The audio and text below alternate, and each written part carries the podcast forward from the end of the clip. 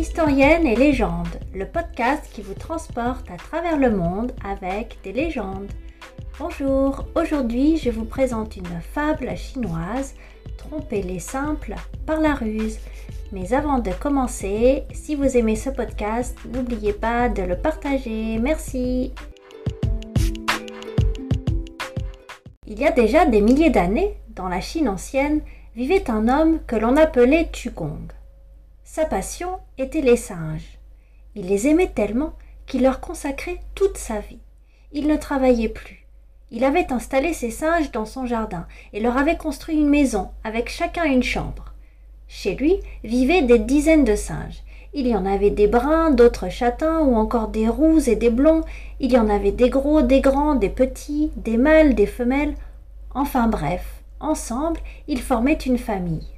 Tugong passait ses journées à jouer avec eux, à les nourrir, à s'en occuper comme s'ils étaient ses propres enfants. Les singes, eux aussi, semblaient plutôt à l'aise avec Tugong. Ils avaient même l'air de l'aimer, ils formaient une joyeuse famille. Mais les singes se reproduisent, n'est-ce pas? Ainsi, la famille de Tugong ne cessait de se développer. Alors que le nombre de bouches à nourrir augmentait, les poches de Tugong se vidaient. Et oui, il consacrait tellement de temps à ses singes qu'il en oubliait de travailler, jusqu'au jour où Tugong fut réellement ruiné.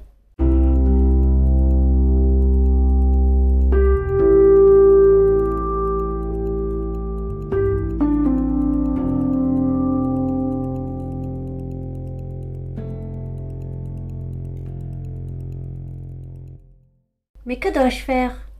Mes singes grandissent, mon élevage aussi, et bientôt je n'aurai plus rien pour les nourrir. C'est une catastrophe. Et le pauvre Tugon, que l'inquiétude tira de son fauteuil, se mit à chercher une solution. Il piétinait sur place tout en se parlant à lui-même. Hum, mais je peux quand même pas vendre mes singes. Bien sûr, hum, ce serait plus simple. Non, je ne peux pas faire une chose pareille. Ou alors, ce serait une solution plus simple. Je pourrais les abandonner dans la forêt, leur redonner leur liberté. Oh non, c'est au-dessus de mes forces. Non, vraiment, c'est impossible. Les abandonner serait trop horrible. Alors, il prit une décision.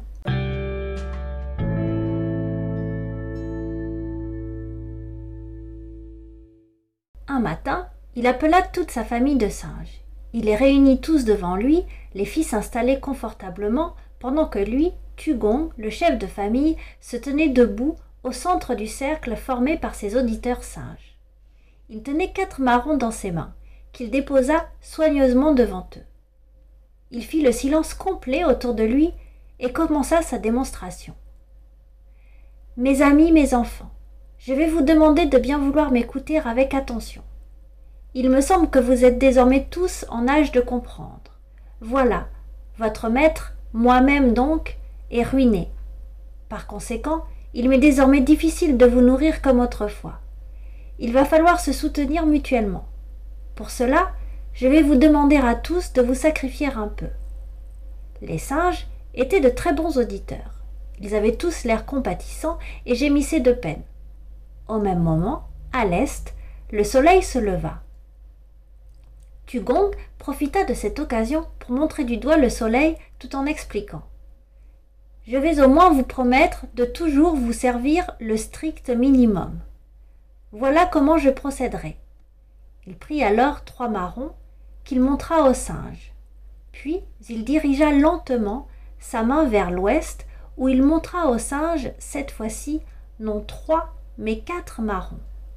Ensuite, il remontra l'est, la direction où le soleil se lève. Et enfin, il tendit le bras vers l'ouest, là où l'on pouvait assister au coucher du soleil. Ces gestes, simples et lents, était bien sûr pour expliquer aux singes que le matin, il ne leur donnerait que trois marrons et quatre le soir. Mais Tugong n'avait pas prévu que les singes seraient déçus. Chaque visage montrait de l'inquiétude, et l'on pouvait même apercevoir leurs lèvres et leurs paupières baissées. Ils faisaient tous la moue, comme les enfants lorsqu'ils n'ont pas ce qu'ils veulent. Puis ils commencèrent à s'agiter. Eh bien oui, pourquoi ils auraient seulement trois marrons le matin et puis quatre après? Pourquoi pas le contraire? Les singes se dressèrent, trépignèrent, et l'émeute commença.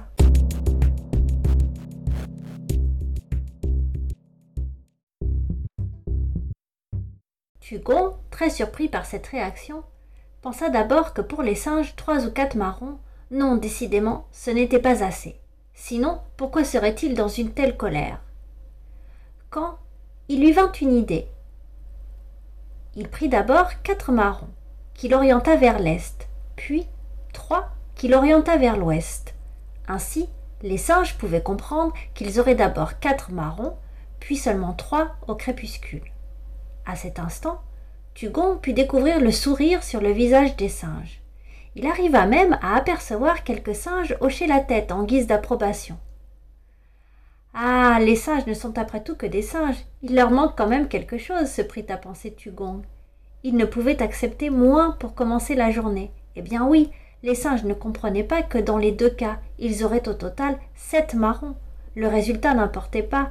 Ils comprenaient seulement que dans un cas, ils n'en auraient que trois le matin et dans l'autre, ils en auraient quatre. Il suffit qu'ils puissent d'abord en manger un de plus, et les voilà contents. les singes sont si faciles à tromper, se réjouit Tugon.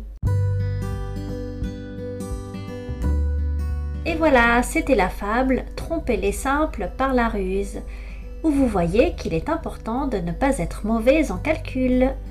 Merci d'avoir écouté Historienne et légende. À bientôt.